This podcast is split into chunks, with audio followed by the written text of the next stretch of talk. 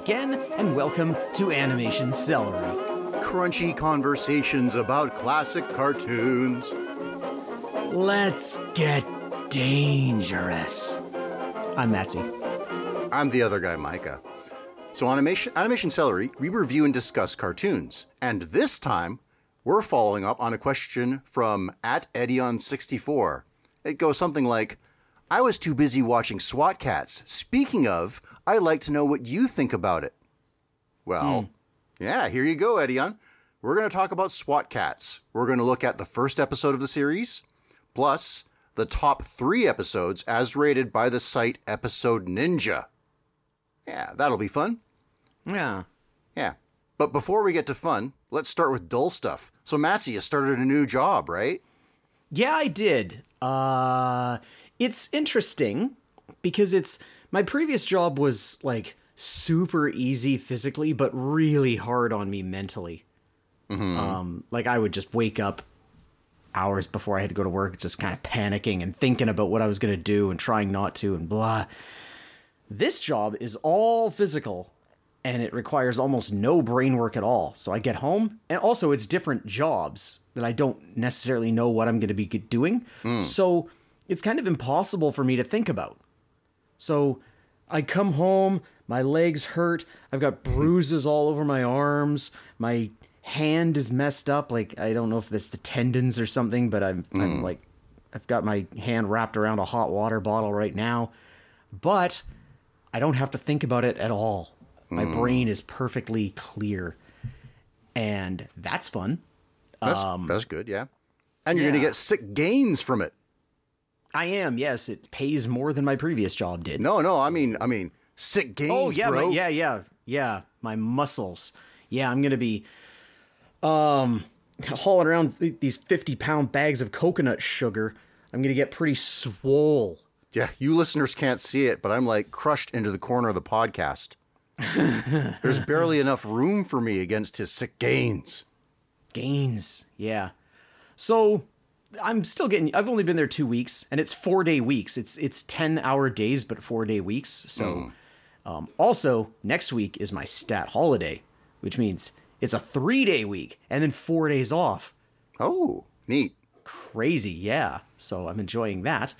Um, but other than my job, Yeah. I did sneak in one cartoon. Oh, yes. Yeah, I watched some of Samurai Rabbit, the Usagi Chronicles. Neat. Have you seen that? I have not yet. Yeah. I'm not sure if it's good or not, Oh. but I like it. It has enough superficial. So, okay, a little background here. We talked about this before, but uh, just to catch y'all up, um, there is a comic book that's been running for decades called Usagi Yojimbo, which is about a uh, rabbit. It's an it's a funny animal, anthropomorphic, furry uh, version of, I believe, the Edo period of Japan, which is feudal Japan, samurai and shogun and ninja and that kind of thing. And it's about a Ronin rabbit named Usagi Yojimbo. Well, no, he's not named Usagi Yojimbo. what am I Miyamoto, doing? yeah. That's the that's the friggin' mistake everybody makes. No, it's Miyamoto Usagi. It's Zelda. That's his name. Yeah, yeah. Yeah. um, comic book is by Stan Sakai. And it's crossed over into some other things or whatever. And this show, this is a Netflix original computer animated series, which is loosely based on it. I shouldn't say loosely. It's it is set a thousand years after the events of Usagi Yojimbo. Whoa. Yeah. Um it features Yu- Yuichi Usagi, I believe his name is Okay. who is a descendant of Miyamoto Usagi.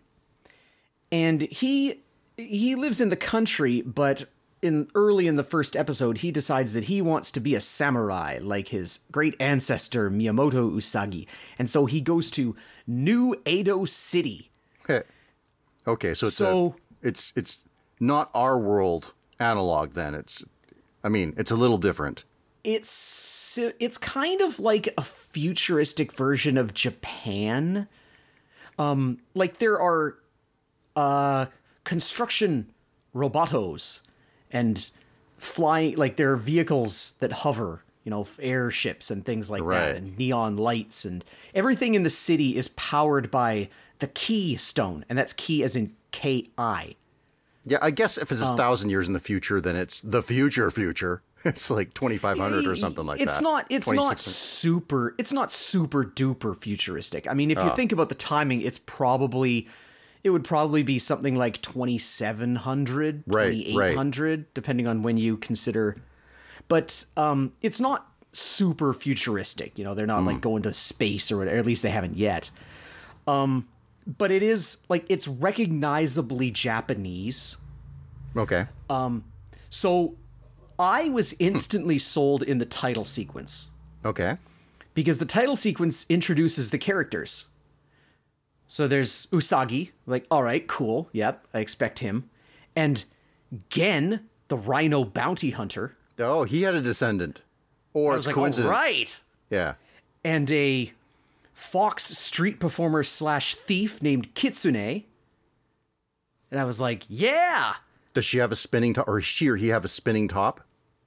she has fans. Oh, And at the beginning, she, her living is that she runs a puppet show. right. Um, and I I was expecting that the puppet she has like this skeleton puppet, and I was expecting that that was going to be her primary weapon, Right.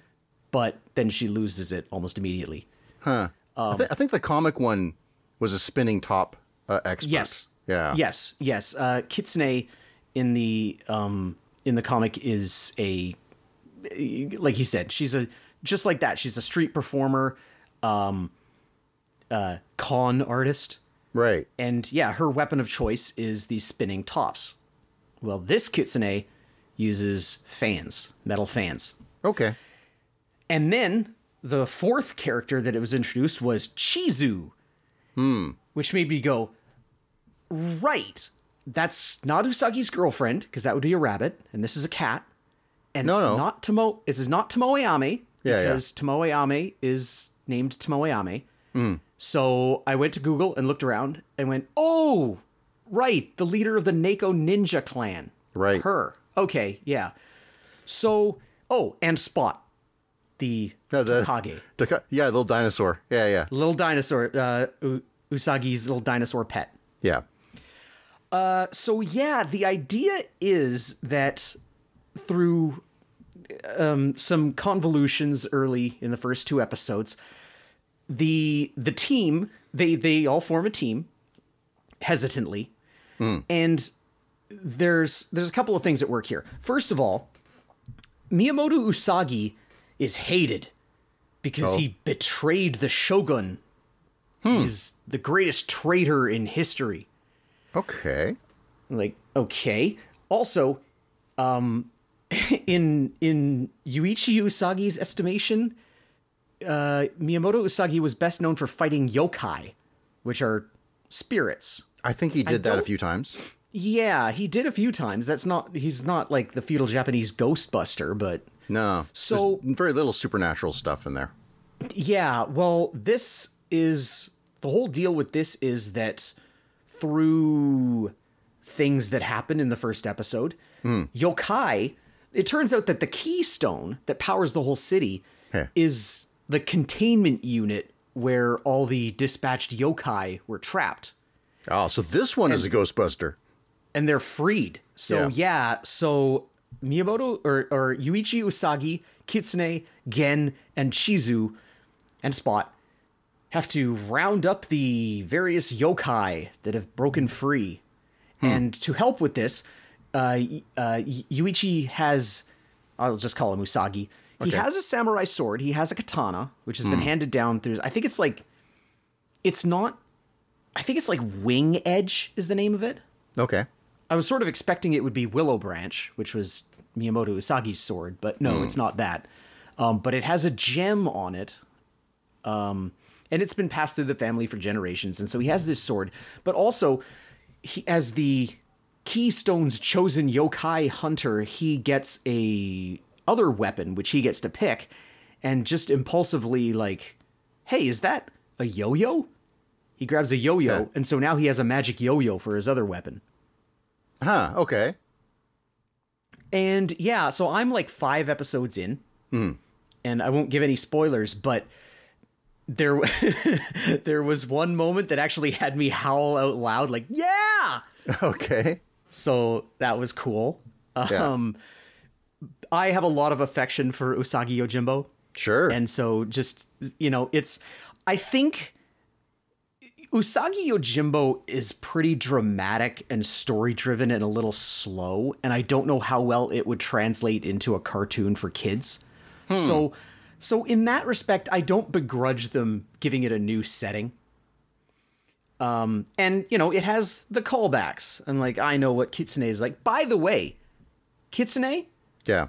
Voiced by Shelby Rabara, who is best known as Peridot in Steven Universe. Sweet. Kraken voice. Love the Kraken Yeah. voice. Yeah, yeah. Yep, yep, yep. It's a good one. Um, and so yeah, I'm just I'm I'm along for the ride. It's got enough callbacks to I shouldn't say callbacks. I'm looking for more callbacks than there are. Right. I'm like, oh, where's the blind pig with a fake nose? yeah, yeah. Um, maybe best best to do its own thing. I mean, it's already got maybe too many too many echoes, right? Already. Uh, a, a little bit, yeah. But also, there's other there are other characters like the Shogun. I can't remember his name, but it's not a Shogun name that I recognize from Usagi Yojimbo. Um, there's a character named Lady Fuwa. Um, so it seems like it's just those kind of those three. But there's fun stuff like um, in the first episode, Usagi is in the farm with his auntie, and she has she has like a robotic leg, but also she has one wooden ear that's hinged so it flops back with the other one. Okay. It's tied in its little top knot thing. Yeah, yeah. I like that um Yuichi Usagi, if you look carefully, he has like a little notch in his left eyebrow. His scar. I guess because the you do get to see most of the time when it flashes back to Usagi, it's like this like animated comic thing. It's not Okay. necessarily Stan Sakai. It's all color and everything. Yeah. but it's it's a different. It's a 2D style. But you do get one brief glimpse of a 3D computer rendered Usa- Miyamoto Usagi, Yeah. and he has the scar on his head. His bemused scar. Yeah, if anybody has seen a picture of um, Miyamoto Usagi, it kind of always looks like he has one raised eyebrow, like The Rock. Right. That's a scar. Yeah. So I did like that. There's just this little little notch in his eyebrow. Like, okay, it's it's not much, but it's cool. Hmm. I guess I have a few thoughts on this. Like, for one, I like to believe it's Walter Peck who shut down the key crystal. You know, fr- from the Environmental Protection Agency. Well, I guess you'll have to wait and see. right. Okay. Um, also, I kind of wonder if Usagi Yojimbo comics ever were for little kids. I don't think so. I think they were for like a teen audience. Yeah. I remember the first time I saw an Usagi Yojimbo comic. I, Yeah. I saw the comic after the character had already been introduced in Teenage Mutant Ninja Turtles. Okay. So that was my baseline. And then the comic's like, oh, his name is not Usagi Yojimbo. That's Right. what he is. But also, I remember somebody accidentally getting stabbed to death and laying in a pool. Because it's not a very bloody. Usually No. they just they swipe and then this little skull. In a Yeah, I was going to say that's out. that's the first thing I think of when I think of Usagi. I think of a hero killing five guys at once, and then one of them clutching his chest with the skull exclamation. Ugh!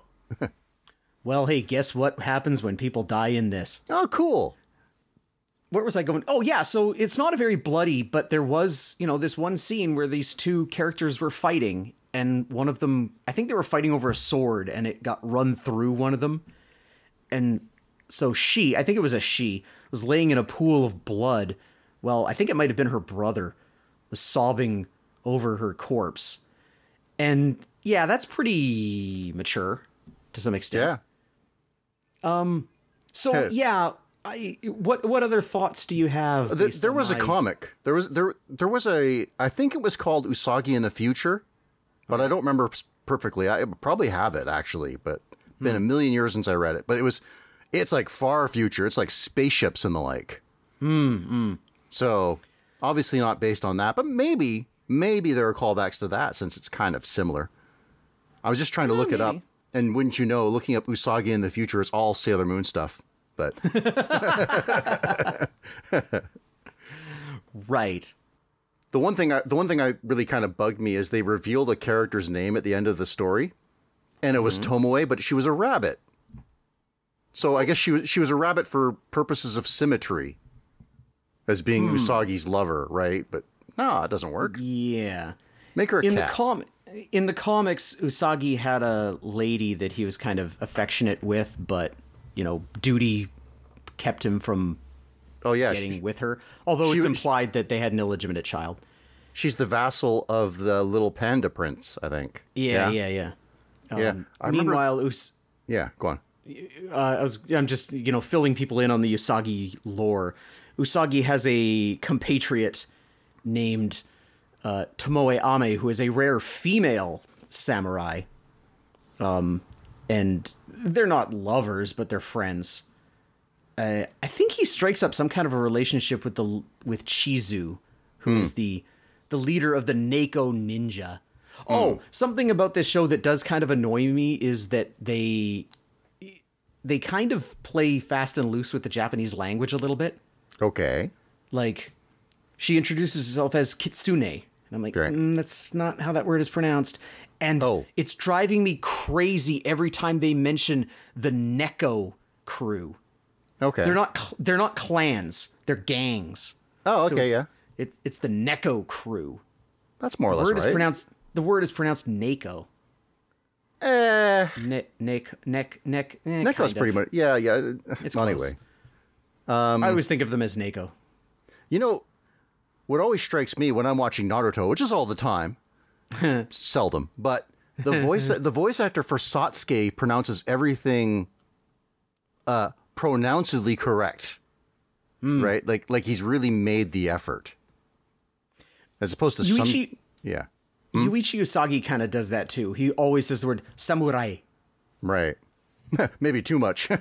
yeah. It, it's jarring when the rest of what he's saying is English. It's like, I'm going to become a great samurai. Right, right. It's very weeby of him. Maybe maybe he's the rare Japanese weeb. No, maybe. Yeah. Hmm. So anyway, um, I am going to watch the rest of that. I'm, Cool. I'm invested enough. I'm, I'm digging it. I like any. I, li- I like Usagi Yojimbo, and even if this isn't strictly Usagi Yojimbo, it's it's got the name on it. It's got the comics. Like it's it starts with uh, Yuichi reading comics, like, and it's Right. just got panels from the comics drawn by Stan Sakai. Stan Sakai is an executive producer, so he is aware that this is happening. Right. So yeah, I'm on board with it. Well, and it's like I, say, like it shouldn't. If there's an animated adaptation, it shouldn't just be the exact same thing as the comic because you already, you already have the comic, right? Yeah, true. So yeah, true. That said, I can think of like some Usagi Yojimbo stuff that would look pretty awesome is an animated form. But man, Yeah, true. makes me nostalgic. Hmm. Yeah, Usagi Yojimbo's pretty great. Hmm. Uh, so anyway, that's what I did. Um, how would you like to tell us about what you want to tell us about?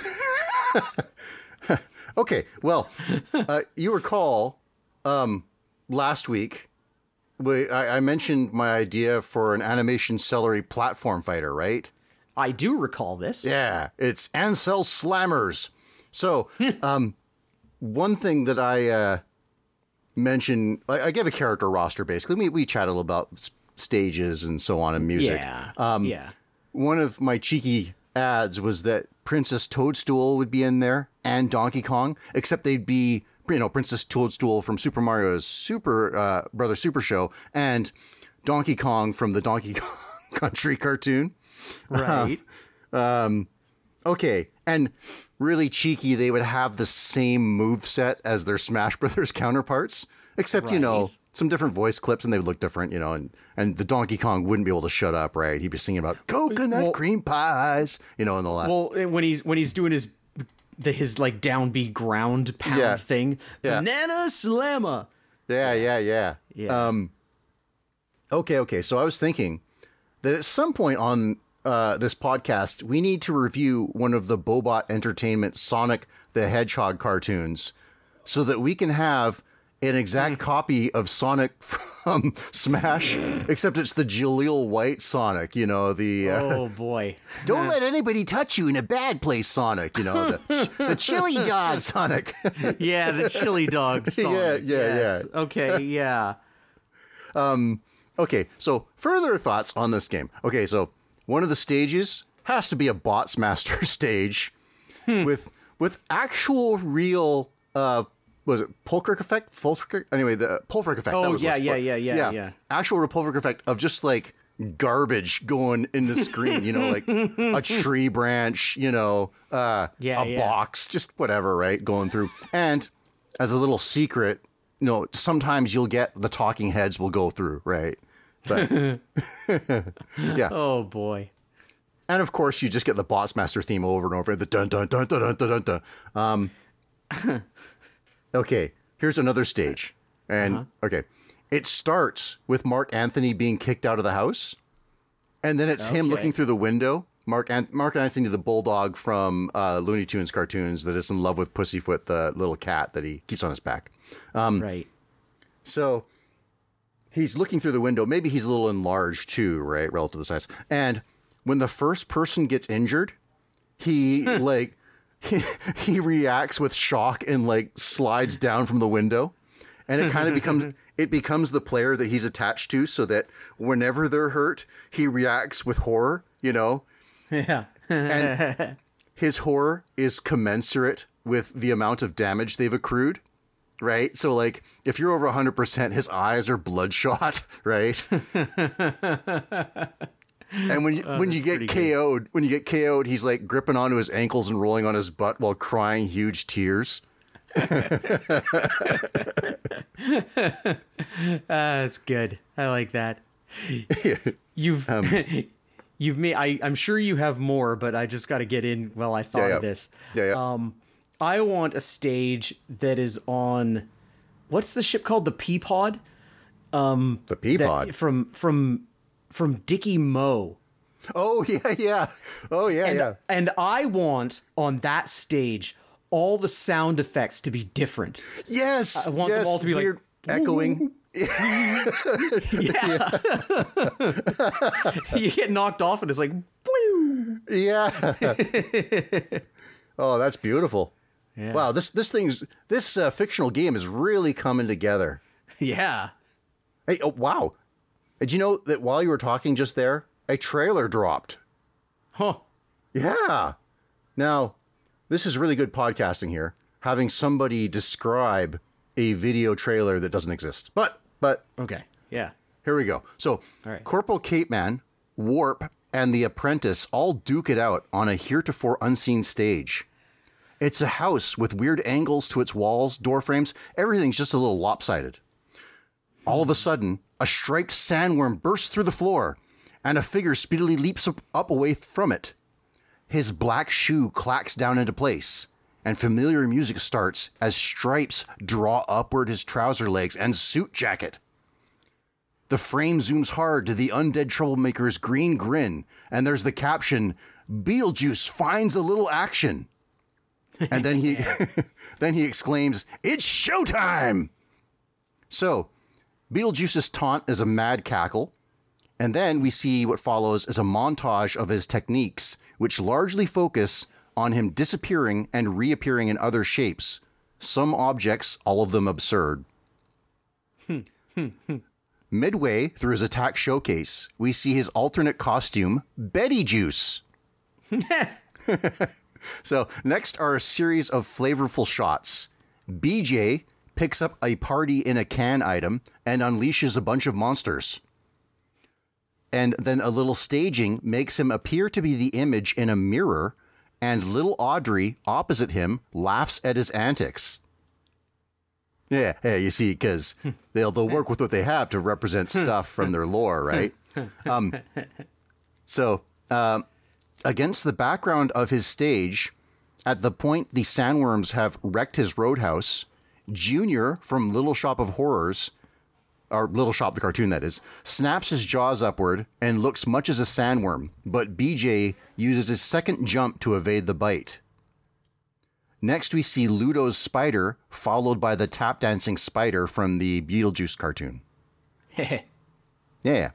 And, um, oh, you know, I was thinking also that uh, the stage reconstitutes from the sandworms breaking it apart by the uh, TV salesperson being up, uh, coming up in the background and selling the roadhouse. And then eventually he zooms out and is the television in the roadhouse and the thing, you know, you're back in there. Um, anyway. yeah. So finally, Beetlejuice screams and creates a stampede of beetles running over the screen and buffeting his opponents off stage. It's like it's a two dimensional screen, but they're still hitting everyone. and while the announcement says, the winner is Beetlejuice, BJ's head spins out of control until he stops it with his hands and smiles devilishly to the camera. Can you believe that Beetlejuice made it into animation celery slammers? That's crazy. What a get. yeah. If Wow. this is what they're bringing to the table, I'm going to buy that expansion pass immediately.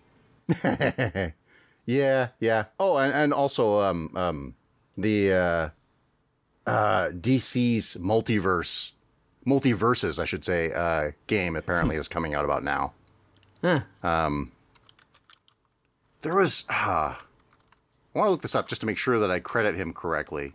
Um there was a uh article writer that was complaining. There it is.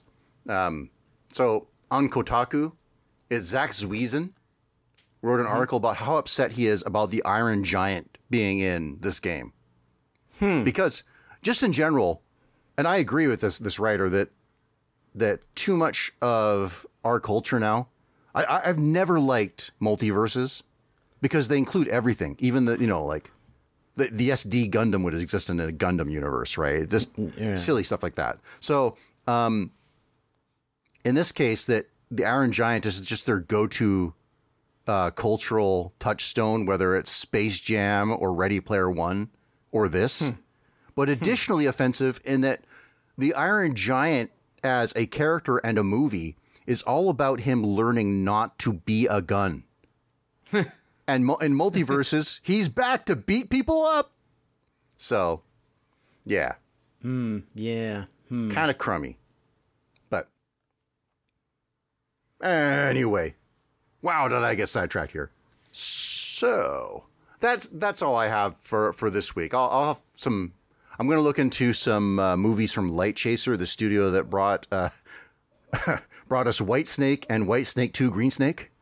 Oh, right. Okay. Yeah, but uh, that'll have to wait for next week. But for this week, I think it's about time we talked about the Radical Squadron. Yeah. SWAT Kats, the Radical Squadron. Yeah. Oh, boy. Um, all right. Well, so I can tell you a little the way we that. usually yeah the way we Yeah. usually do this is we're going to alternate episodes but we're going to start by giving you an overview of what the heck the show is because the first episode doesn't really do it the third episode does a much better job of setting up what the show is actually No, but that's good. Um, Just get you into the action and, you know, you catch up. So, yeah now around the time of Batman the Animated Series, another cartoon took up the mantle of animated action and toy driven funs. Hmm. It's in an era long since beyond Transformers and He Man. Now, this story, we have a world populated with humanoid felines, but otherwise, it's much as our own, plus cat puns. yeah Yeah. Our heroes are Chance T Bone Furlong, an ace pilot, and Jake Razor Clawson, a tech and weapons specialist. Both are former members of the paramilitary police force, the Enforcers of Megakat City. This branch of law enforcement has its own fighter planes.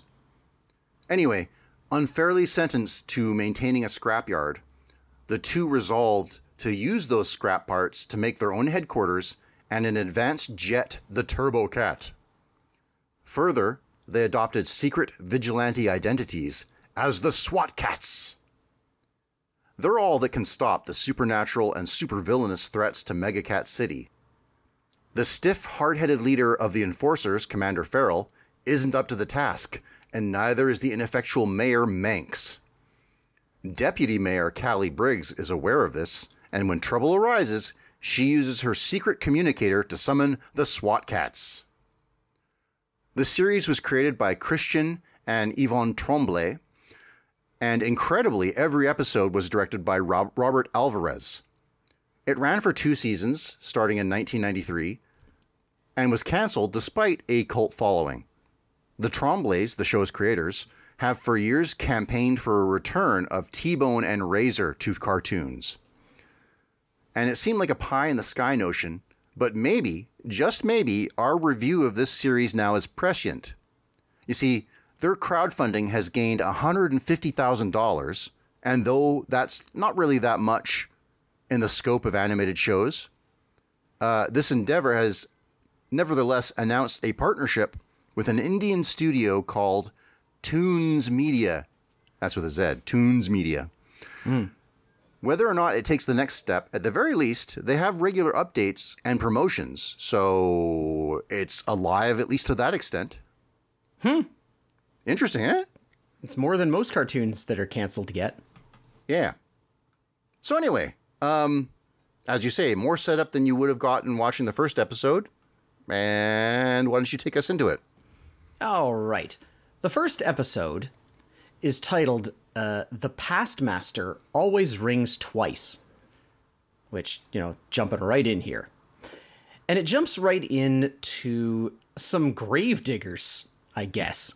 There's Yeah. a there's a historical grave site uh, which is off limits, but these two guys are digging in the hopes that they can find something valuable.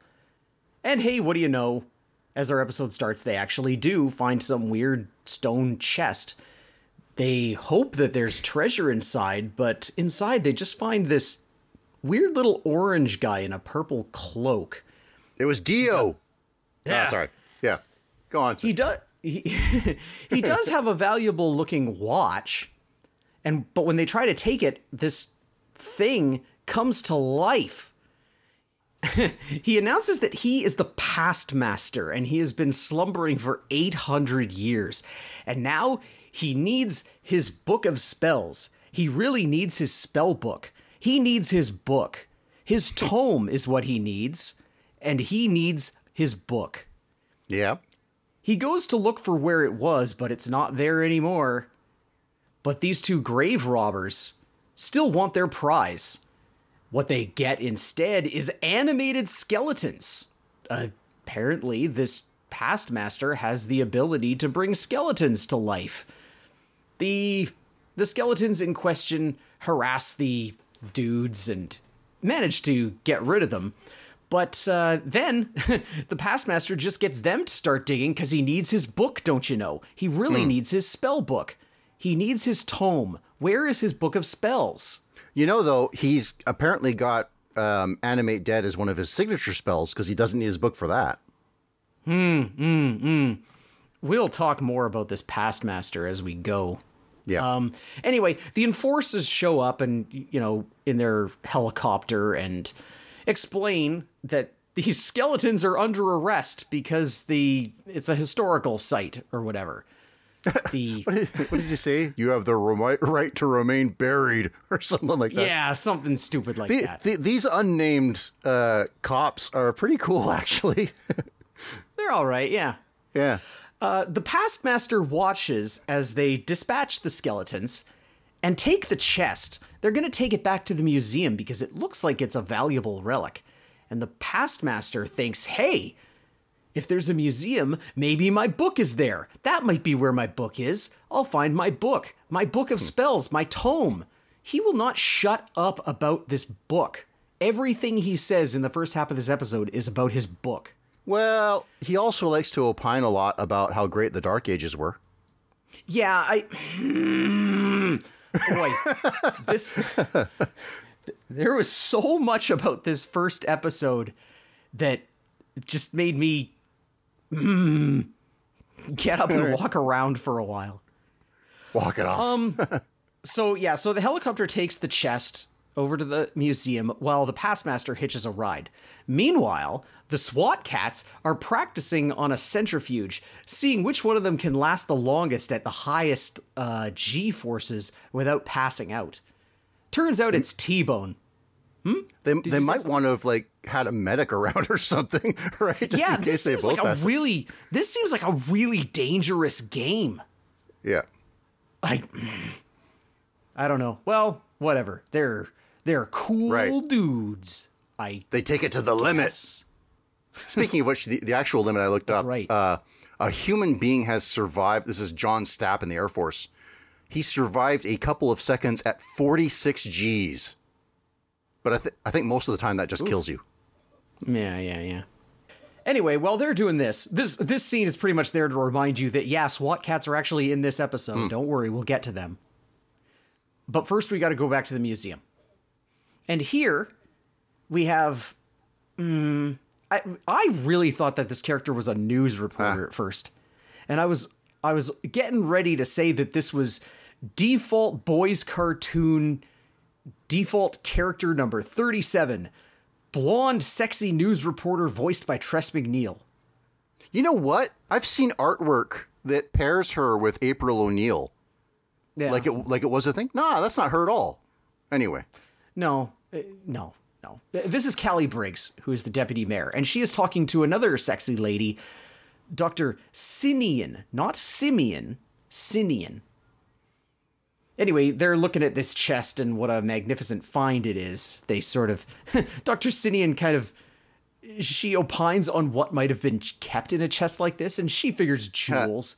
but I think we know from experience that chests like this usually have like a, a mummy's organs or religiously significant doodads.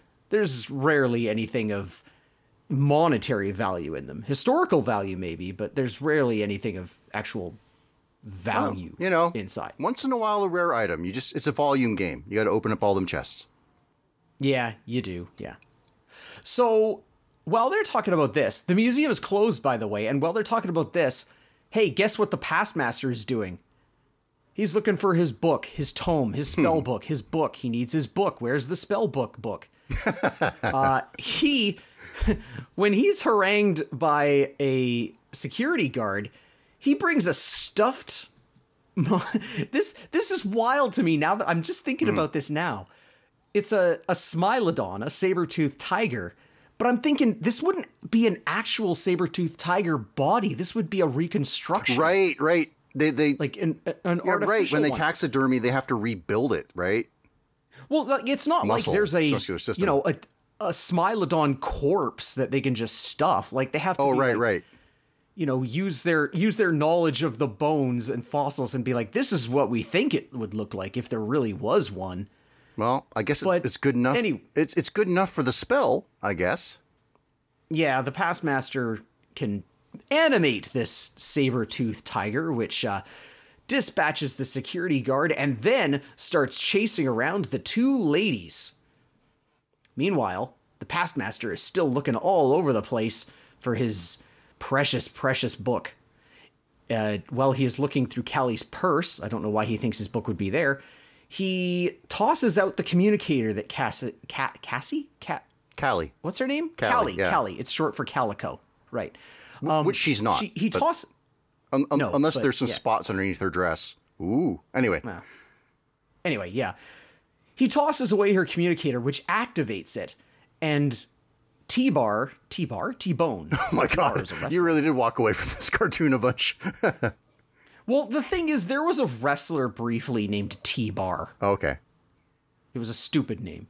Um, so T Bone, yeah, he uh, he is fortunately not unconscious from going at however many G's they were going, and he's able to answer the phone. But of course, there is no answer because Callie didn't actually use the communicator. he's he's worried, and he wakes up uh, the passed out Razor, so the two of them can get in their jet and trace the signal to the museum. This is just basically an excuse to have an awesome, awesome sequence of you know a jet taken off. Mm-hmm. So the ladies are running from the um, uh, saber tooth tiger, and they uh, they run up to the roof just as the jet lands. They get knocked off by the saber tooth tiger. Commercial break. yeah, you gotta love that. Yeah. Uh, the SWAT Kats use well, one of them rescues T Bar. T I God T Bone Yeah. T Bone rescues the ladies while Razor uses a cement gun to freeze the uh the the, the, the tiger. Yeah.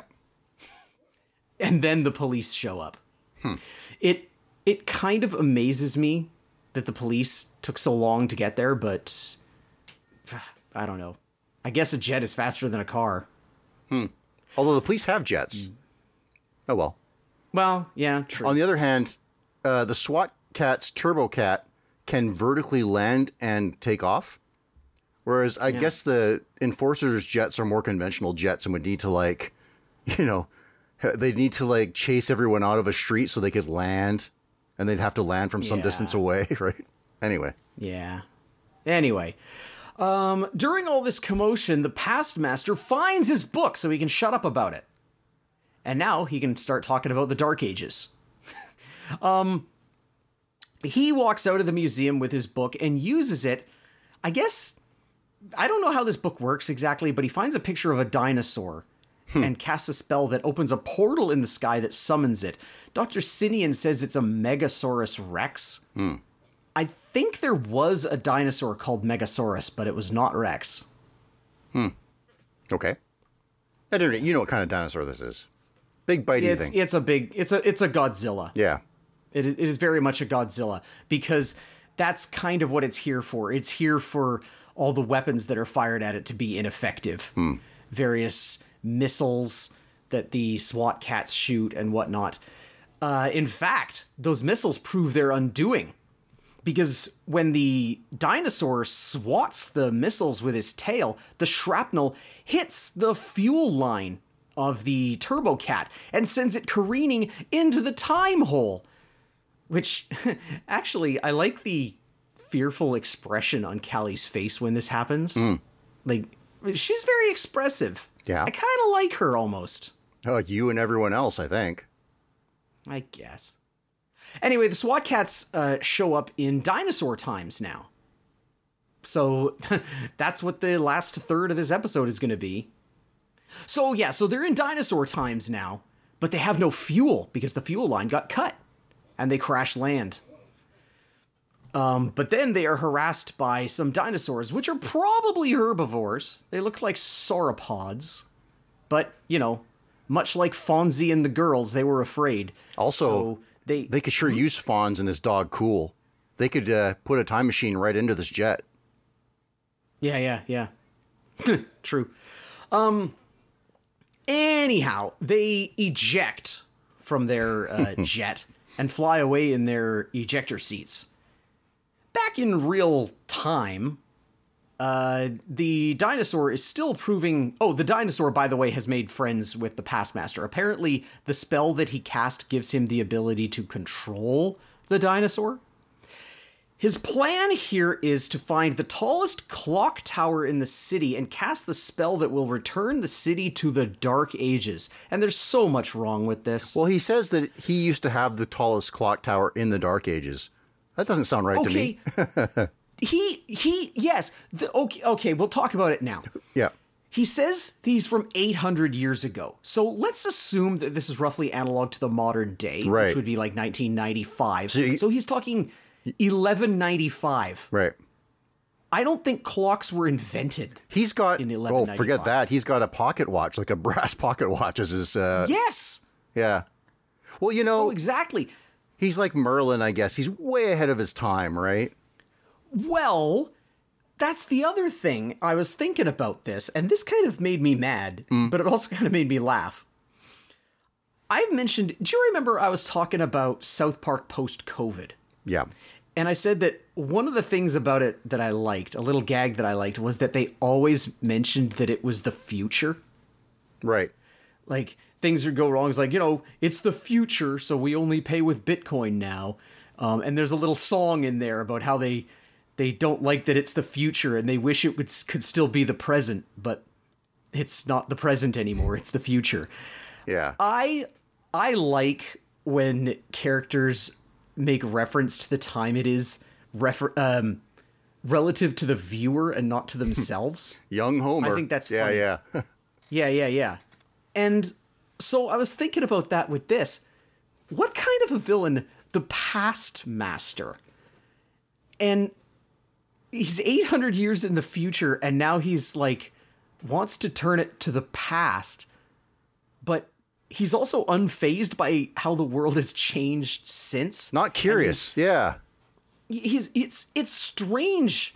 Now, I came up with an explanation later, which I will go into later. Yeah. But it's I just thought it was hilarious. Like, what could if you were if if me now Yeah. decided I am going to be the past master, and I am I am an immortal being, and I'm I know that from now on the year 2022 is going to be the past.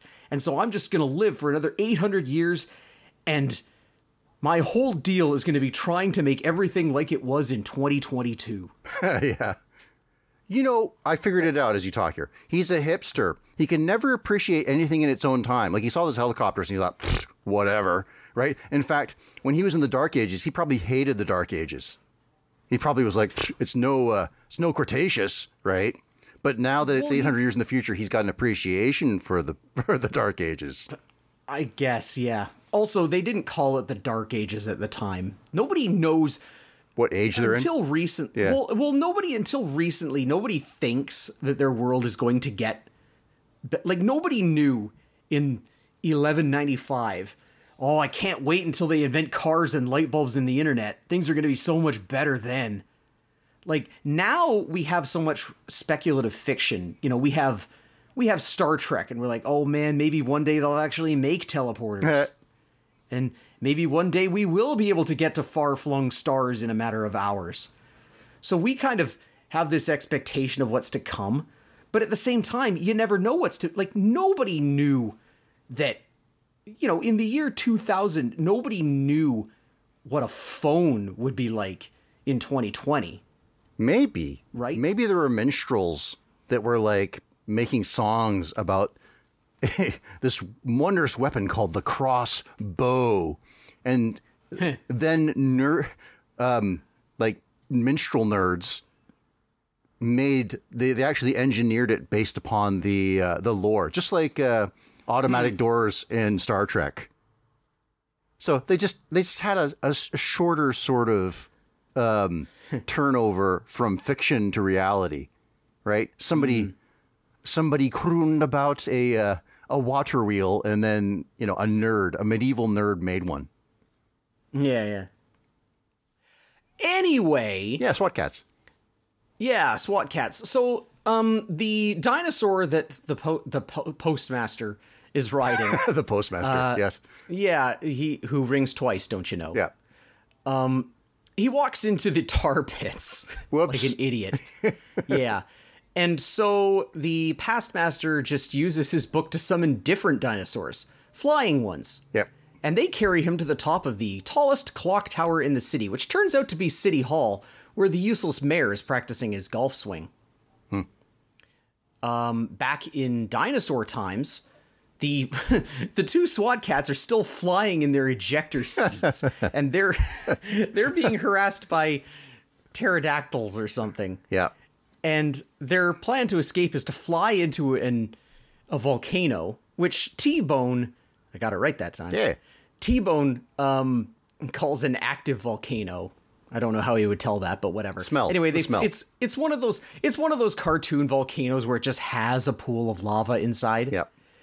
and they fly in and put on their oxygen masks and rather morbidly the toxic fumes of the volcano overcome the pterodactyls and cause them to fall into the lava Yep. i don't know that i have seen animals die like this in cartoons Oh, I have some surprises for you in the future then. Okay. Oh, okay, great. All right. um, so yeah, they escaped from these pterodactyls, but unfortunately, it used up all the rest of their fuel to do it. All of their they uh, have to- ejector seat fuel. Yeah. So now they're stuck.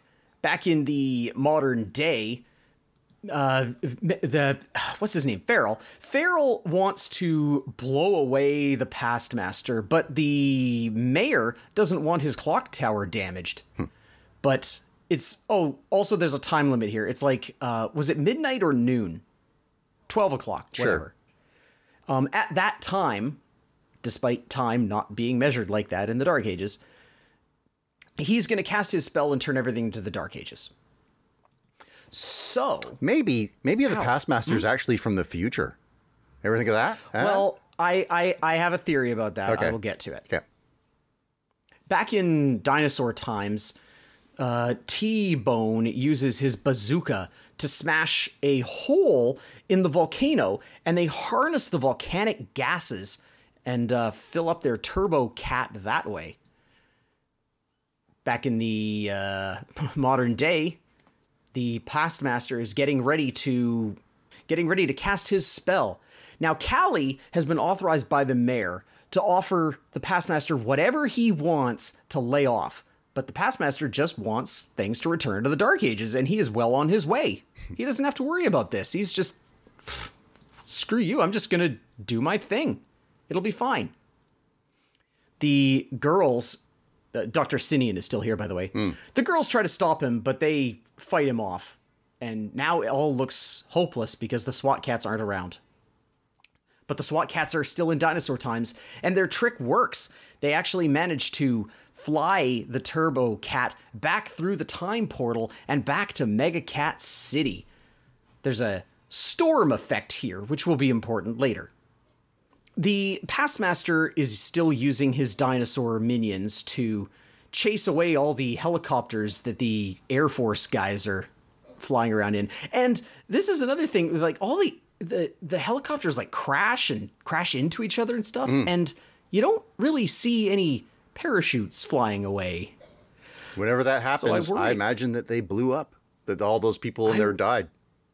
I worry about those pilots, yeah. I'm all for it though. I, I would always do that when GI Joe. If they drew the wrong number of parachuting escapees, I would think, ah, that Cobra guy just burned up.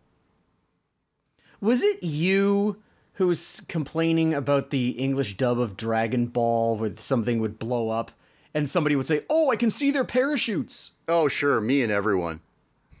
yeah. Anyway, the SWAT Kats show up and they have much better luck fighting off the dinosaurs. SARS. Yep. um, Although one of their cool tricks to fly in such strong G's that it made the pterodactyls pass out actually causes T-Bone to pass out. So that whole beginning sequence has a payoff. Uh, Razor has to wake him up. and the two of them are right. The clock tower clock, by the way, boy, it changes a lot. Yeah. Like it's five minutes too. It's one minute too. They fire a missile at the clock to stop it. Like that's gonna stop the flow of time. Um, but in trying to get rid of this missile, the past master actually gets smashed.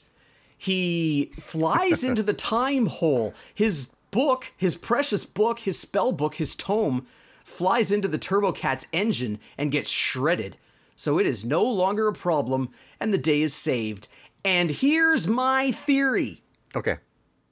The past master got sent back to dinosaur times, and because he's immortal, he's spent the next millions of years preparing for this moment again. He's just stuck in this time loop. Huh. That's why he knows, that's why he's not phased. That's why he, you know, he has a specific time that he wants things to get back to. That's why he seems so, and that's why he's the past master, because he's been to the future and he doesn't like it. He's just in this eternal cycle of living for millions and millions of years until year 1995, trying to conquer the world, getting hit into a hole and back into dinosaur times, and has to start all over again. Poor guy. And sometimes he's in this, he coexists with his living self. I assume at some time he had like flesh on his bones, Um, right? Like he died at some I don't point. know. He's got you can see his arm bones, and it's subjective because he's orange, right? Like I think his face is emaciated. Like his, you can see his jaw in a way that you wouldn't normally be able to see. I think. It, it's it's kind of like a skull, except he has one eye constantly closed, and it's like a little bit fleshy. I don't know. Uh, anyway, I spent almost a full half hour on that. Yeah, no, I didn't, 'cause exactly. You- explained because you explained. Um, let's let's go let's go to the next episode before we take up even more of our listeners' precious precious time. Well, I think that's the point, isn't it? is to keep them from Well, uh, yeah, that's true. from Yeah. being responsible. Okay, so um, next episode we have the Wrath of Dark Kat. So the scary jet of the villain Dark Kat crosses Megakat City. He melts a bridge in half on his way to his, des- his des- destination because he's evil, I guess. The security guards at a nuclear facility gamely try to defend it with their pistols, but the jet melts their booth. The jet lands and projects Dark Kat's image to warn against interference. He's a scary guy. He kind of looks like a demon. So, more guards drive up, but the landed ship destroys the jeeps. And then DK's impish servitors enter the building to collect radioactive fuel rods. I give small Banana slammer. Yes. um, I give small kudos to the creepling design, these little imps, for having winged arms rather than arms plus wings. It's just a little thing for me that I always find it weird when things have six limbs, you know, arms, legs, Yeah. and two wings on the back. Anyway, yes. although that said, it'd be more plausible for them flying while carrying their big case. But anyway, Um, Oh yeah, their animation is ridiculous.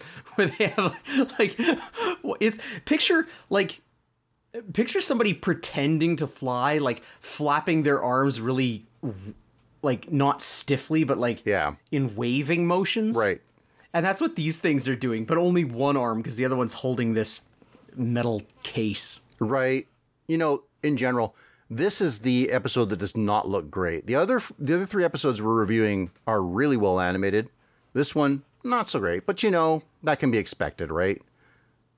Big run, some of them are not going to be as good looking. Anyway, uh, Lieutenant Steele, an ambitious enforcer without a pun in his name, stops Callie Briggs from entering the scene, but Commander Feral vouches for her. She implores them not to get into a firefight next to the nuclear reactor, but Feral is full of confidence. Anyway, the firepower of the enforcers isn't enough to overcome Dark Kat's force field. And the power gap grows more apparent when the bad guy, uh, his jet, just blows away the enforcers' three best pilots out of the air. Callie excuses herself to call the SWAT Kats. Uh, like in the first one we reviewed, these two macho dorks are in a contest, this time for eating hot peppers. Um, Razor pockets his last hot pepper, but he pretends to eat it, while T Bone is distracted by answering Callie's call. The two launch to take out Dark Kat's parked vehicle, but they're forced to save the downed helicopter of news reporter Ann Gora. I You didn't know their name was that? get Pretty good, I- right? I didn't get that. Yeah, that's all right. Um, the Turbokat is damaged and forced to retreat before they can try out their scrambler missile against the force field. Anyway, actually doing something halfway successful, Commander Feral sneaks aboard Dark Kat's craft before it takes off, and he does so in order to broadcast a locator signal. However, having left Lieutenant Steele in command, that uh, unreliable officer dallies on his superior's rescue. But now that you've now that you have mentioned Yeah. Feral doing something right, I have to say, I, we'll you know we're about to see exactly what the problem with Feral is, but if you set aside how he has wronged the SWAT Kats, Yeah. he's actually kind of competent. Like he's he has good ideas. Kinda. like like in the first episode he's like let me blow away this passmaster and the mayor's like no and he's like well if you would let me do it we wouldn't be in this problem like he is actually a competent military officer Well- it's just that he's a jerk and gets thwarted by things beyond his control said the rest of this episode is going to belie that comment, but, but well you know, but also I feel for him because the deputy mayor has no confidence in him, right? It's just like she's waiting for him to fail so she can call on her heroes, the SWAT Kats. Yeah. That's not good. Anyway, um, so he sneaks aboard, but you know, having realized that his lieutenant doesn't have his back, he decides to try to take the take over the jet with his um, sidearm. But he's waylaid by the creeplings, those little imp guys. Uh, the force fielded jet passes through a lava waterfall to the secret base. Now, at the scrapyard, T Bone and Razor repair the plane. They relive the event that got them off the Enforcers. They used to be part of that group. Uh, they were in hot pursuit of Dark Kat back in the day, but Feral in another plane clipped them uh, went on his own mission to claim the glory and caused them to crash at Enforcer headquarters. And then he had the gall to blame them for the damage. Now, as vigilantes, they bore into Dark Kat's base, where he is assembling a nuclear doomsday missile. That's why you had to get the you material. should. oh, account for how they, they they now have to work Yeah, off. they're- They, yeah, they they're assigned to work off the damages of their crashed plane by being at the scrapyard. But and that's and that's when they realize, hey, you know, we could probably build our own jet out of this stuff. yeah, so uh, and and they're getting their second crack, or at least another crack at Dark Kat. So into the volcano, the two ride on their cyclotron, a motorcycle built for two. I swear, these two must use a toilet built for two. so the motorcycle falls into a lava trap, but the heroes escape with the grappling hooks of their handy Glovatrix gauntlets, kind of these all-purpose gauntlet weapon uh, utility items.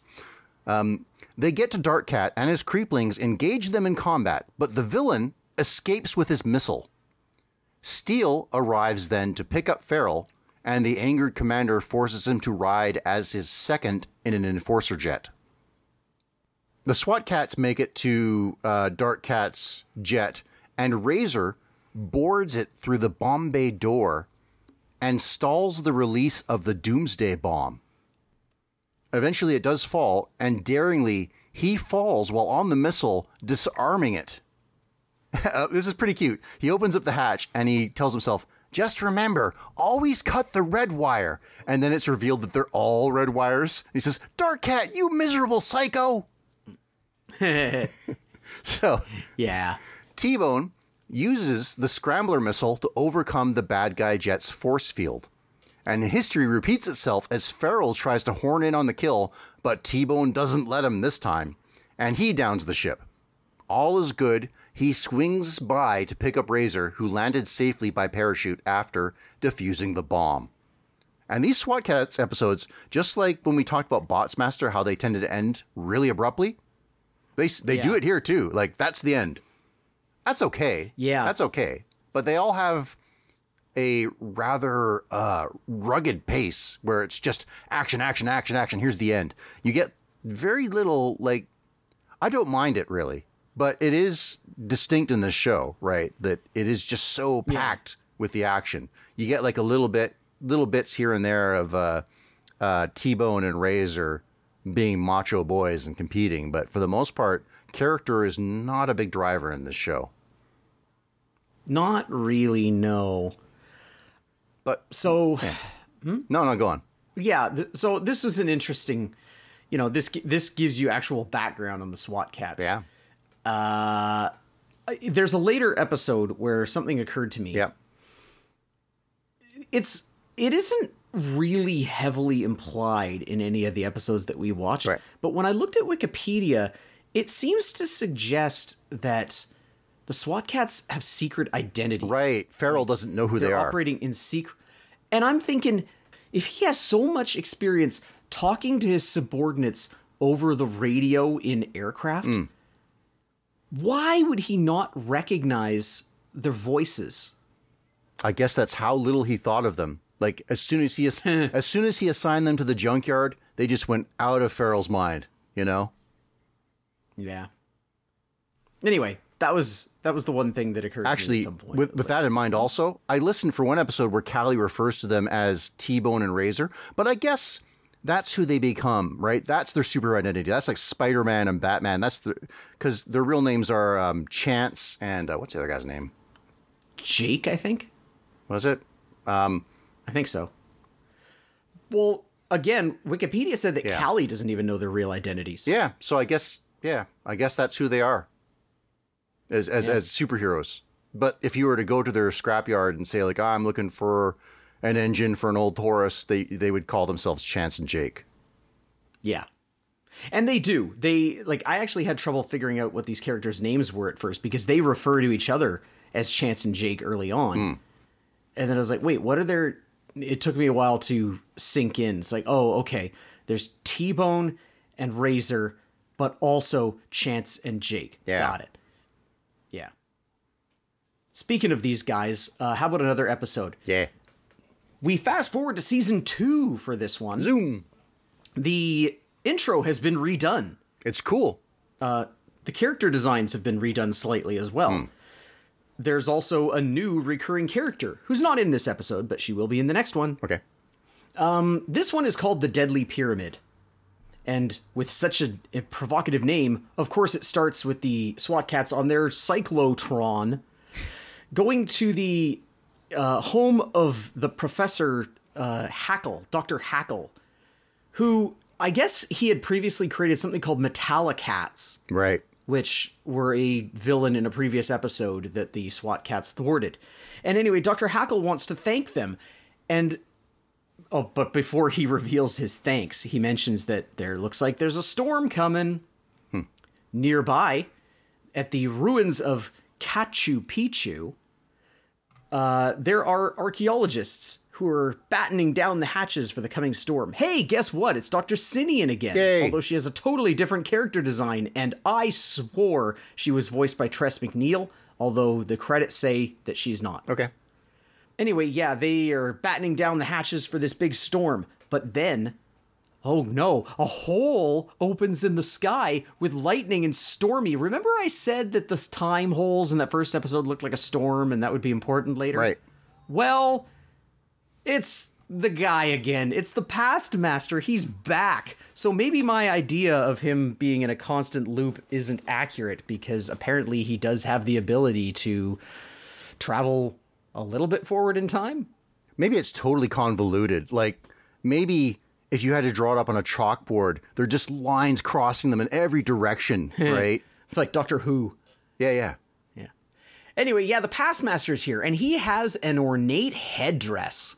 Turns out that this headdress is what controls Katchu Picchu, I guess, and he uses rays from it to raise a great pyramid, the pyramid of Katchu Picchu, from the ground. This is what they were looking for, and uh, he just lifts it, which you would think would damage it, but eh, whatever. Uh, he's Well, anyway, he saved them a lot of time. Pretty useful. Yeah, to some extent. Um, it- obviously, there's chaos going on. Everybody goes running. Meanwhile, we leave this scene of chaos to go to the present, um, not the present time, but the gift, the gift giving ceremony, where Dr. Hackle presents the SWAT cats with a little robot called the Cybertron. I guess Hasbro wasn't uh, on top of this, Yeah. or maybe they didn't trademark it at the time. I don't know. Yeah. Razor is quite happy to meet this little robot, although T Bone gets off on the wrong foot, literally when one of the Cybertron's tank treads runs over his foot.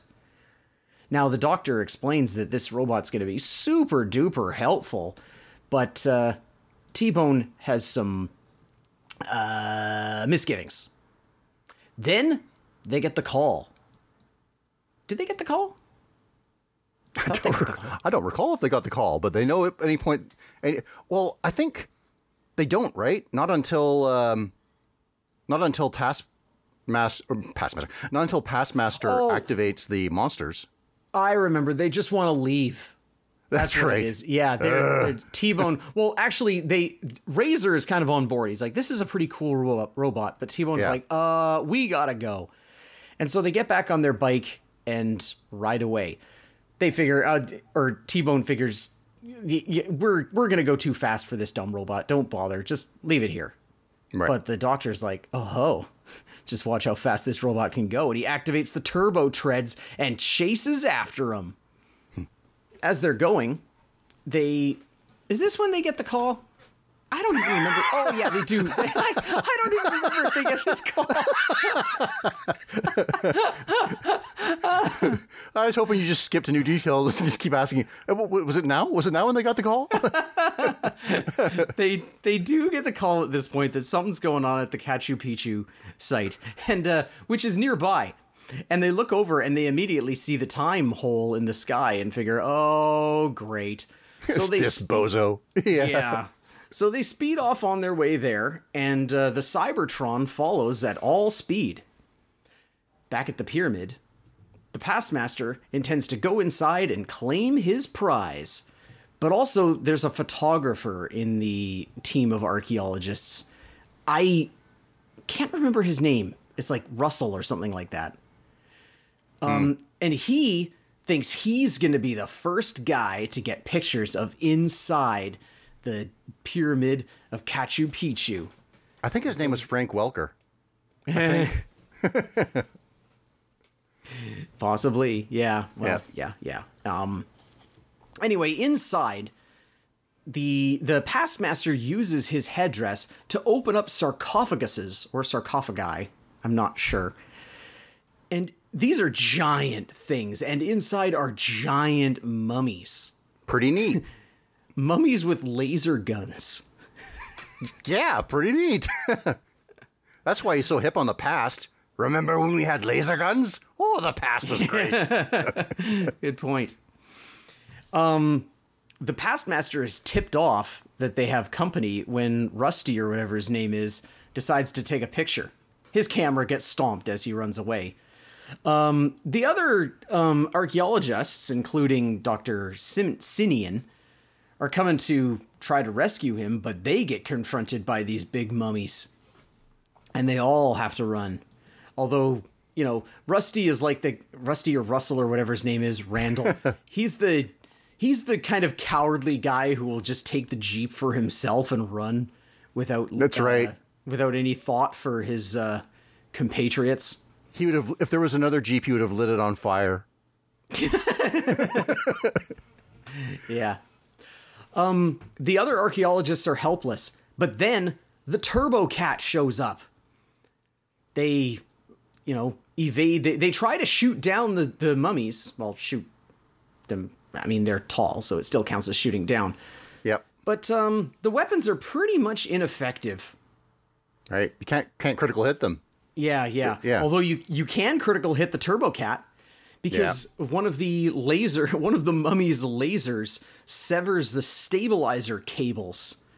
Um they're out of control, but then get back under control and T-Bone thinks, "Ah, I knew the old girl could handle this." But uh using Oh, by the way, there these episodes, the villains make copious use of the one ring uh camera system because these villains Right. can see everything, and so can the heroes. Because there's um, Razor gets to see camera footage of the Cybertron inside repairing the damage that was done to the Turbokat. Which I guess it, I guess uh, Megakat City is like London, just cameras everywhere. Yeah, yeah. T Bone is kind of impressed. They they figure their priority is to save the innocent civilians, and so they get Doctor Sinian and her companion, and they pick them up to take them to the museum. The mummies, on the other hand, are marching towards the city. They accost a tour bus. and the the Pastmaster gets to watch through his one ring watch. Um, as the enforcers show up and are pretty handily taken out by these mummies just throwing the bus at them and shooting them the mummies are invulnerable. Bullets or shots or lasers or whatever it is just goes right through them The the only thing that kind of slows them down for a minute is the cement gun we saw in that previous episode. Uh, but again, the Turbokat and their whatever their priority is to get the innocents back to the museum. So they let the enforcers handle the mummies, or at least try, Try to. to. Yeah. Yeah. The mummies just kind of get to the city real easily. Uh, Callie and the mayor are watching what's going on, and Callie decides, okay, these enforcers just aren't getting the job done, so I gotta call the SWAT Kats. The SWAT Kats inform her that they are on their way to the museum, and she says she'll meet them there. But her car is stopped by the mummies, and now, despite having seen her previously, the pastmaster gets a look at Callie and remembers somebody that he used to know, Callista, I think the name was. Yeah. It was the spitting image of her.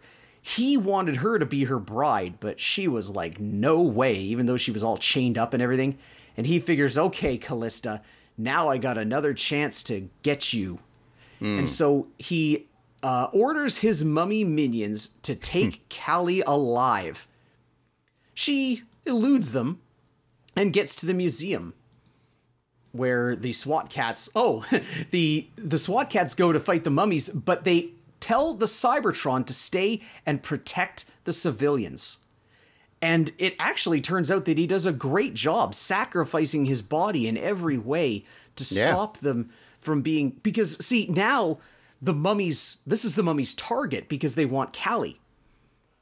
So yeah, Cybertron is actually he's a hero in this. Like Yeah. it's it's rare you know there's a lot of cartoons about heroes doing heroic things but it's rare to see one like sacrifice this much and just show so much dedication Oh, yeah. like he will not let these mummies take Callie until he is completely disabled and they take Callie he's he's, he's just destroyed but but again Yeah. The most heroic hero I've ever seen in a cartoon. wow. Okay. Eh, kind of. Anyway, everybody is still in trouble. The SWAT Kats, now that they've dropped off their passengers, they get to try to fight off the mummies themselves again. Although pff, they have minimal luck until they accidentally crack one of their like red eye shield things. And it turns out that that is what disintegrates the mummies. Right. So they spread the word. Oh, also Cybertron gets smashed again. Um, they spread the word to everyone. The eye shields. Hit them in the eye shields and they'll dissolve. Yeah, I'm gonna re- reference Zelda again. Like Link is like, duh. Well, yeah, I actually had that thought too. It's like, oh, they're they're one different colored uh, part of their body. Right. Okay. So anyway, yeah, the the mayor is sort of evacuated, but then turns back when they get the news about the eye shields, and they just start shooting him in the eyes. And hey, it's no problem. Yeah, even a pistol. Yeah. Even a pistol, just all you got to do. Well, we'll find out later what the actual reason is, because the SWAT Kats have now gone to the um, the the the pyramid, the deadly pyramid, even, which has a one ring security system in it, so that uh, the Pastmaster can watch and show Callie, who he thinks is Callista. Um, this is one of those pyramids that's just full of all kinds of traps that the SWAT Kats have to evade, like fire pits and spikes. And there's more mummies. They noteworthy here is that they actually lose their Glovatrix gauntlets. Um, and they do manage to smash the eye shields of the mummies that they're fighting, but it doesn't do anything. It turns out it's the light that is the their actual weakness. The eye shields just protect them from the light. And so it's a hmm. simple matter of using a flashlight to dissolve them. Meanwhile, the Pastmaster summons Katchu Picchu himself, a giant like demon beast mummy. Neat. The light is ineffective against him. Callie tries to make a deal and say he'll agree to marry the Pastmaster if he lets the SWAT Kats go, but the Pastmaster rightfully points out that Callie has no leverage here. He can do both. Hmm. During the fight that ensues, the Pastmaster's headdress is knocked off, and he himself is thrown into a pit of fire that seems to be burning perpetually underneath this pyramid.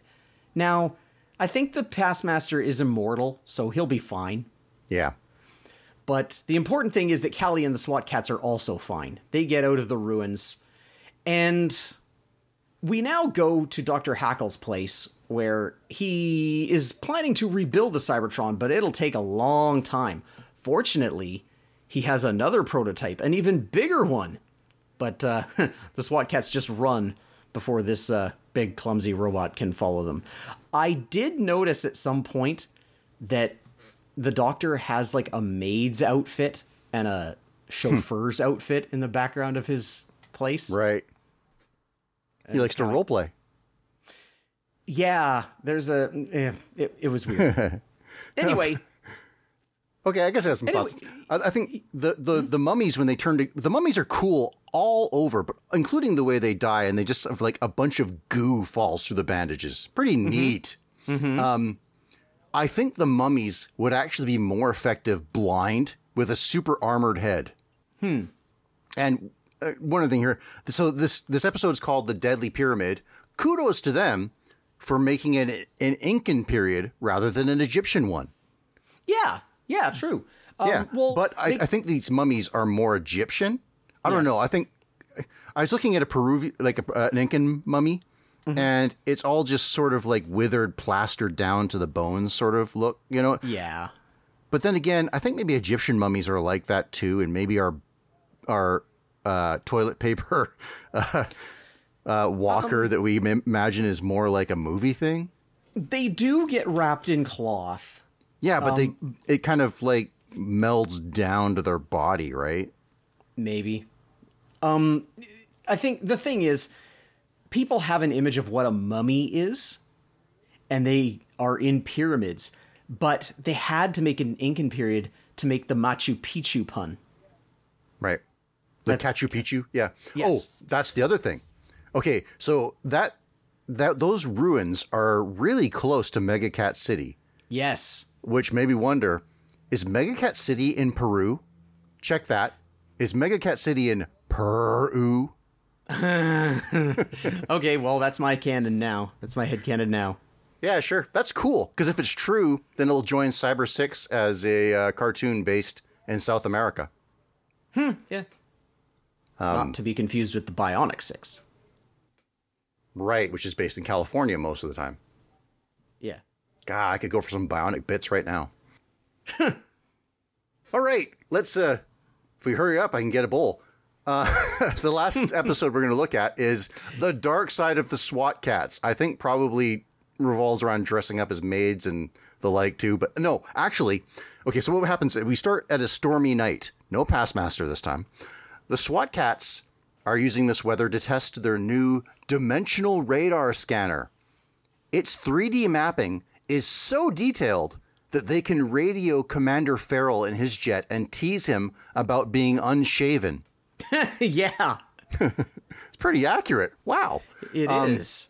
Also, I guess they have like trimmers, right? Because he's still got fur, so I guess it grows out, and he wants to keep those whiskers and. and oh, he's he's actually got a dapper whisker mustache too. Actually, when I think about it, Yeah, so he, yeah, he takes his grooming uh, serious most of the time, anyway. You know, there's a there's a point in that um, Samurai Rabbit Yeah, where one of the characters uh, is talking about how many more tattoos he can get.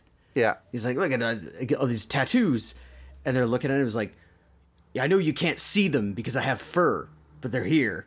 And he's like Yeah. pointing out and describing what his tattoos are, despite not being able to see them. Which is yeah, that's all right. I guess it's a neat moment when he shaves down to show off, like, look at that. like you'd have you'd have a party based around that. He's doing a shaving tonight. Um, yeah, yeah. Anyway, so the SWAT Kats give uh, Commander Feral the old brush by jet to jet, but Karma strikes them with a lightning bolt. Afterward, Feral shoots at them, seemingly out of character. Even more out of character, SWAT Kat sympathizer, Enforcer, and Feral's niece Felina attacks them too. The SWAT Kats get away and get back to base, but it's different in many ways. There are bad guy missiles and bad guy bad guys. Creeplings, you know, those little imp guys. Dark Kat is there too, but he exposits that they're on the same side. Our good guys pretty cleverly play along to learn more about what's going on. And they learn that Dark Kat is working with them on a plan to steal a mega detonator and use it in a bomb for the cats to blow up the Enforcer headquarters. Man, this Dark Kat is a one trick pony. More confusing to them, there's a wanted poster that shows bounties on the SWAT Kats' heads. As the two ostensibly leave to get the mega detonator, they correctly theorize that they're in an alternate dimension with evil versions of themselves. It must have happened when they got struck by lightning while using their dimensional, um, uh, what call it, uh, dimensional radar. radar. Yeah. Um, and they also theorize that another lightning strike could work again to take them back to their proper dimension. So let's get struck by lightning. But wait a minute, being good guys, they plan first to foil their bad guy selves. Why? I hmm? assumed that. I mean, I guess it was a dumb assumption to make, but I assumed that the bad guy versions got sent to the good guy Megakat City. Yeah, that they swapped? Not so. Yeah. Not no. yet, anyway. So the SWAT Kats head to Pumadyne's facility to steal the mega detonator before the evil versions can do it. And speaking of those two, they arrive at their headquarters, and after an abrasive conversation with Dark Kat, they figure out that there must be imposters. And this is just like in Justice League Crisis on Two Earths when they go to an alternate dimension. It's like it may not be their dimension, but they're good guys, and as such, they're obligated to help no matter what. I like that. Yeah. I like right. that in the SWAT Kats. Um, anyway, the good SWAT Kats sneak into Pumadyne, pass a security guard, and nimbly cross laser beam alarms. The bad ones punch out the security guard and bicker as they too get by the lasers. Good Razor and T-Boone, T-Boone, T-Bone split up to find the mega T-Boone. That's my name for him. They split up to find the mega detonator. Razor finds it, but gets in a fight with the bad T-Bone.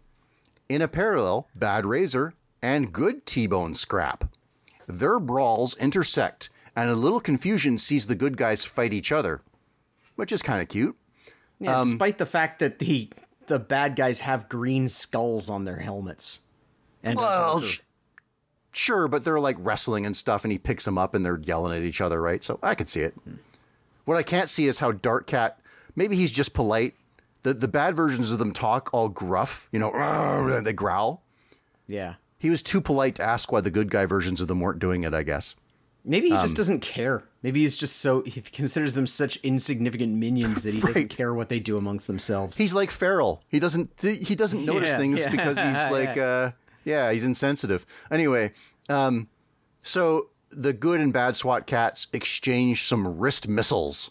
The bad guys escape with the mega detonator and the oh, enforcers. Oh, oh, oh. I just what? remembered. By the way, yeah. Did you notice one of the things that tipped off the SWAT Kats when they got to their lair yeah. was that the um, Glovatrix had spikes on the knuckles. Right. like ours don't have spikes, and so the bad guy SWAT Kats when they're um, breaking in and fighting with them, they have spikes on their knuckles, but then the spikes go away just as an animation error or Whoops. intentional error whenever they have to punch someone. Yeah, uh, maybe even they have their limits. Like they retract the spikes. It's like I don't want to make a mess here, man. By the way, uh, um, unsung hero is the security guard who wakes back up to hit the alarm. But anyway, yes. Um, there's a lot of good NPCs in this show. Anyway, the uh, uh, the bad guys escape with the mega detonator, and the enforcers catch the shell shocked heroes. Naturally, the enforcers don't believe the story about alternate dimensions.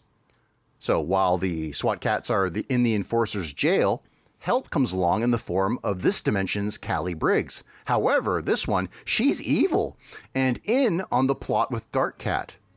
Lucky for T Bone and Razor, she mistakes them for her evil versions and helps them escape. In his jet, Feral pursues the good Turbokat.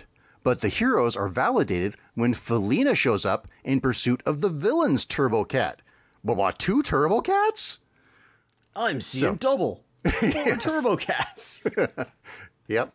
Um, amazingly, one of those sinister looking missiles that clued the SWAT Kats that they were in the wrong place when they got to their lair.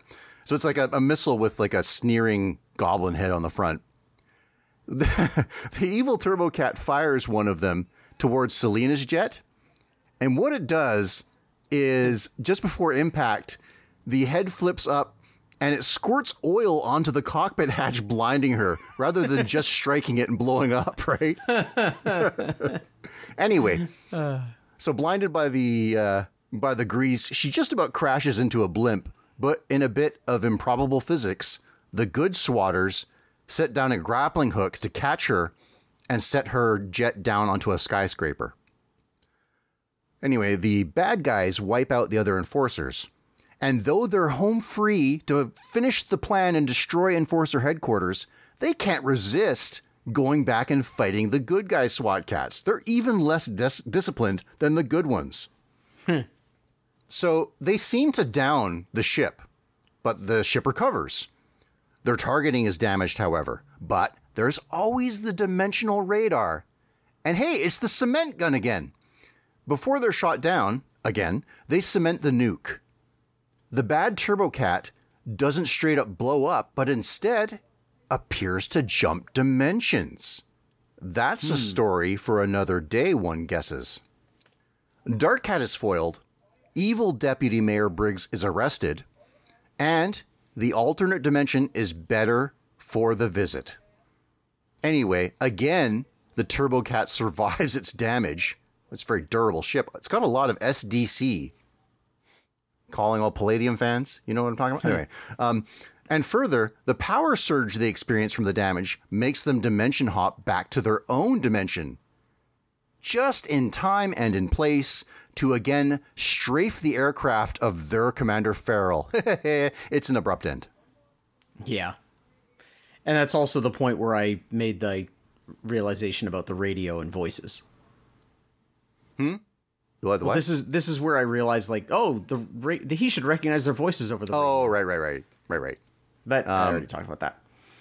Well, you know, most of these voice actors are doing double duty. So if you sound hmm. someone that sounds like Charlie Adler, I mean, that could be anybody in Megakat City.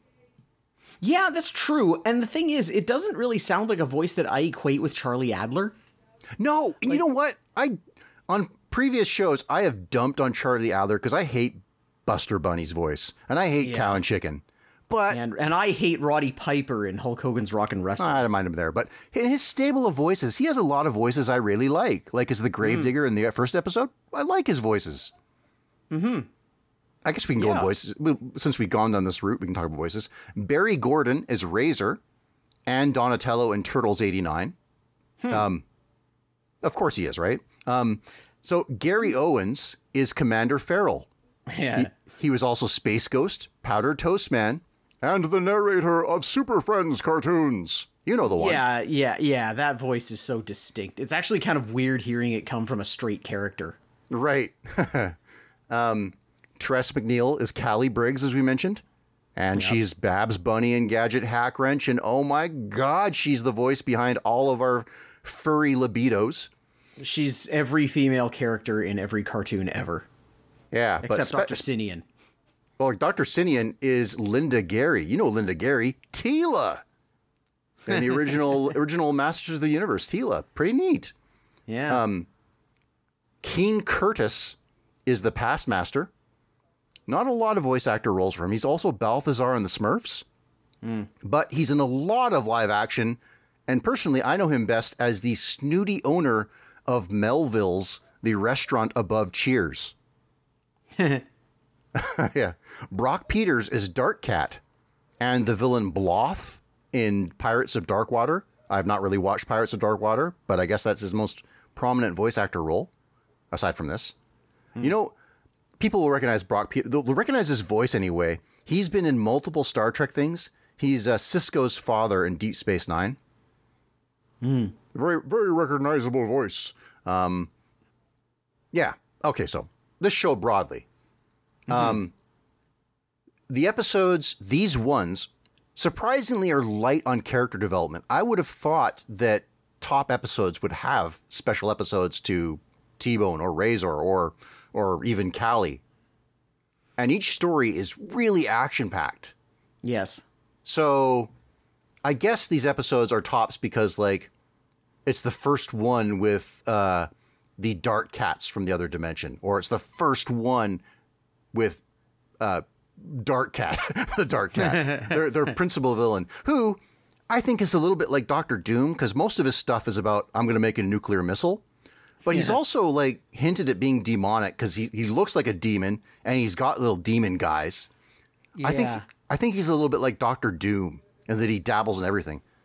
And also, I got to say, you get to see his his hand highlight a bunch because he's like controlling a flight stick. He's got two bejeweled rings. I mean, he's a fancy Yes. lad. Yeah, he is. He's got a walking stick with a top on it too. Yeah. Um, my experience with this was, well, the first thing was I didn't realize Hanna Barbera made this because it really doesn't look like anything Hanna Barbera Oh. has made before or since. Yeah, actually, I've, I have that down in my terms of why didn't I give a show this show a chance? I barely watched it back in the day. I don't know if I've watched a full episode. And one of the reasons, um, you know, the movie Moneyball. Yes. It's it's about like advanced sports sports statistics, and uh, one of their things, and they're talking about like teams pass up on these players for stupid reasons, right? Like he doesn't have a baseball body. Like he may hit over 300, but he just doesn't have the right kind of body for this. I think I was the same way with the show where I'd be like, Hanna Barbera, this is gonna stink. I'm not gonna give this a chance. And I also have another weird thing that's for me, I guess, is something I'm going to call main character dysmorphia. so there's instances where shows have um, character designs that have like a theme to them, right? They they have traits that are are true to the the main roster of characters. But then when you get to secondary characters, it's clearly just become the default of whatever the character designer is comfortable doing, right? Like Rescue Rangers has this, where the main group of characters is all very round, but whenever they meet a new mouse, it's really like lean and tall. yeah. It looks looks weird to me. And this show totally has that. Like T Bone and Razor look like they might be friends of Jazz Jackrabbit. They don't yeah, look like they, they, belong look with like them. They look like anthropomorphic cats. Right. Whereas most of the other characters look like they came from rock and rule. Yes. Yeah, they they you know they look like humans with furry skin and little tiny you know button noses and Right. ears popping up Well- the tops of their ha- hair. especially the sexy ladies. And I know there's, as a furry artist who kind of does this too, or totally does this too, it's a little uh, uh, hypocritical of me to call out this, right? but yeah, yeah, maybe it's maybe um, Callie's shoes are extra uncomfortable. Like when she takes them off, her foot just explodes into this cat paw. That's a good image. Ooh, thank God I'm home. And actually, that's the other thing about the dysmorphia of these characters is that uh, our heroes don't wear shoes. Everyone else wears a normal shoe. In fact, when they were in the Enforcers, they wore shoes. So maybe it's just like part of their bohemian superhero kind of idea, you know, like, hey, we don't gotta wear shoes if we're not in the Enforcers, you know? Or or maybe it's one of their little bets, like first Yeah. one to step on a screw and cry loses. yes. wow. That's going to be revealed in the last episode, I guess. Um, yeah, uh, Dark Kat doesn't wear shoes either. He's part of that crew. But but yeah. this now I don't mind. I mean, like I can see why people are hot for these fe- uh, the female characters on the show. They're cute. I think everybody's hot for um uh for Callie, but people are sleeping on Doctor Sinian. So Yeah, says I. bit. Yeah. Yeah. Um so yeah, for this one, that first episode was really hard for me to sit through. Which is funny. I actually funny. had to the animation is top notch. Well, it's a degree below top notch. Like it's they paid the money for that first episode. I think it was it was my first experience with the show Right. and I think the poochiness of it was just so obnoxious that I had a hard time sitting through it. But I had no problem sitting through the other three episodes. Hmm. I guess you know, obviously they're the top three episodes on Episode Ninja, so they are probably really good. Yeah. and it was all right. It was an okay time, you know. Like I don't, I don't think as little of this show as I thought I was going to after that first episode. Oh, okay. thought, oh, this is this is going to be just cool guys doing cool things to squealing guitars and flying jets and You know, one thing that surprised me is the villains. I didn't expect as much supernatural stuff and crossing dimensions Well- or whatever. That's the other thing that kind of like uh, looking from the outside, I thought, oh, what are these guys going to launch missiles at stuff? And is that going to be interesting episode after episode? Well, they, they, they do some other stuff. Yeah. Also interesting, there's a third recurring villain named Dr. Viper, but just the way that it turned out, totally randomly, I got two episodes with the Pastmaster, you got two episodes with Dark Kat, and that's Yeah, kind neat. of it. Yeah. Yeah. Yeah.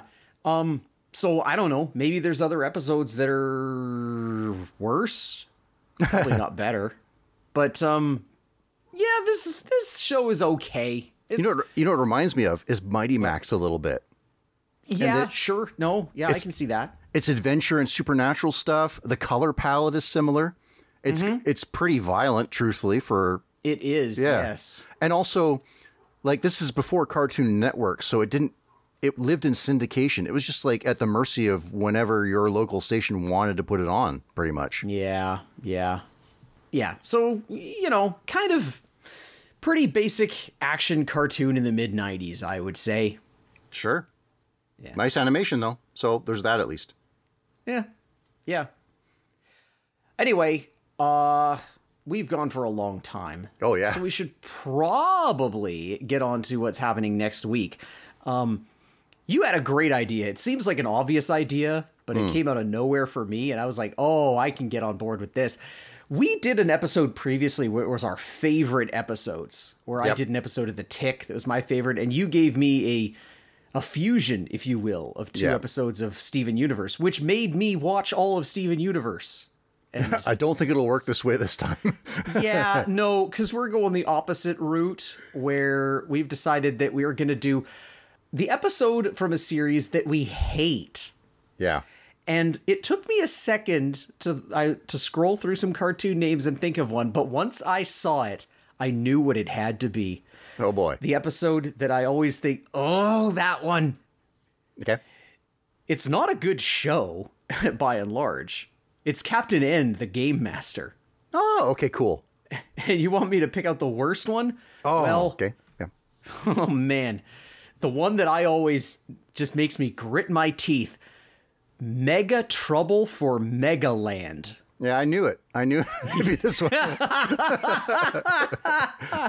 Well, hey, I've made no secret about how special and important Mega Man is to me. So Yeah. having this thing just poop all over it, yeah. Okay. Okay, I can meet you here. Okay, so for you, I have an episode of Tiny Toon Adventures. Oh, I you know that crossed my mind briefly, but I was like, how do you ch- like? How can I? How can you choose the So worst many. one? Well, it's- how do you- there's the so many of one. them. The most hated one for me right. is Whale's Tales. Okay, It's not I as think it's not as sexy an episode as that title would make you think. I think I might know what this is. Right. Well, you'll confirm it by the time we get to next week. Okay. Okay. So All right. Okay, so yeah, get ready for that. Episodes that suck next week. Hmm. In the meantime, let us know that this episode doesn't suck. And think about, tell us what you think we should talk about. Tell us what you think of Callie. Tell us what episodes of cartoons you hate. Actually, if you have better episodes of SWAT Kats, let us know about that, because I think we did the best ones, as far as I can tell. Contact me at ACMatsy on Twitter. and you can contact moi at drabswatch. So, on a final note, do all of you listeners want to grow up to be as buff as Matsy? well, I got a hold of his secret training method. First, make a bowl of 1983 Smurfberry Crunch, but instead of milk, use Slimer Ecto Cooler. Eat it in under a minute and then immediately do 12 brisk jumping jacks. Then, most importantly, between violent heaving, force out the celery stalker's slogan It's desperate and it's stupid, but I've run out of options.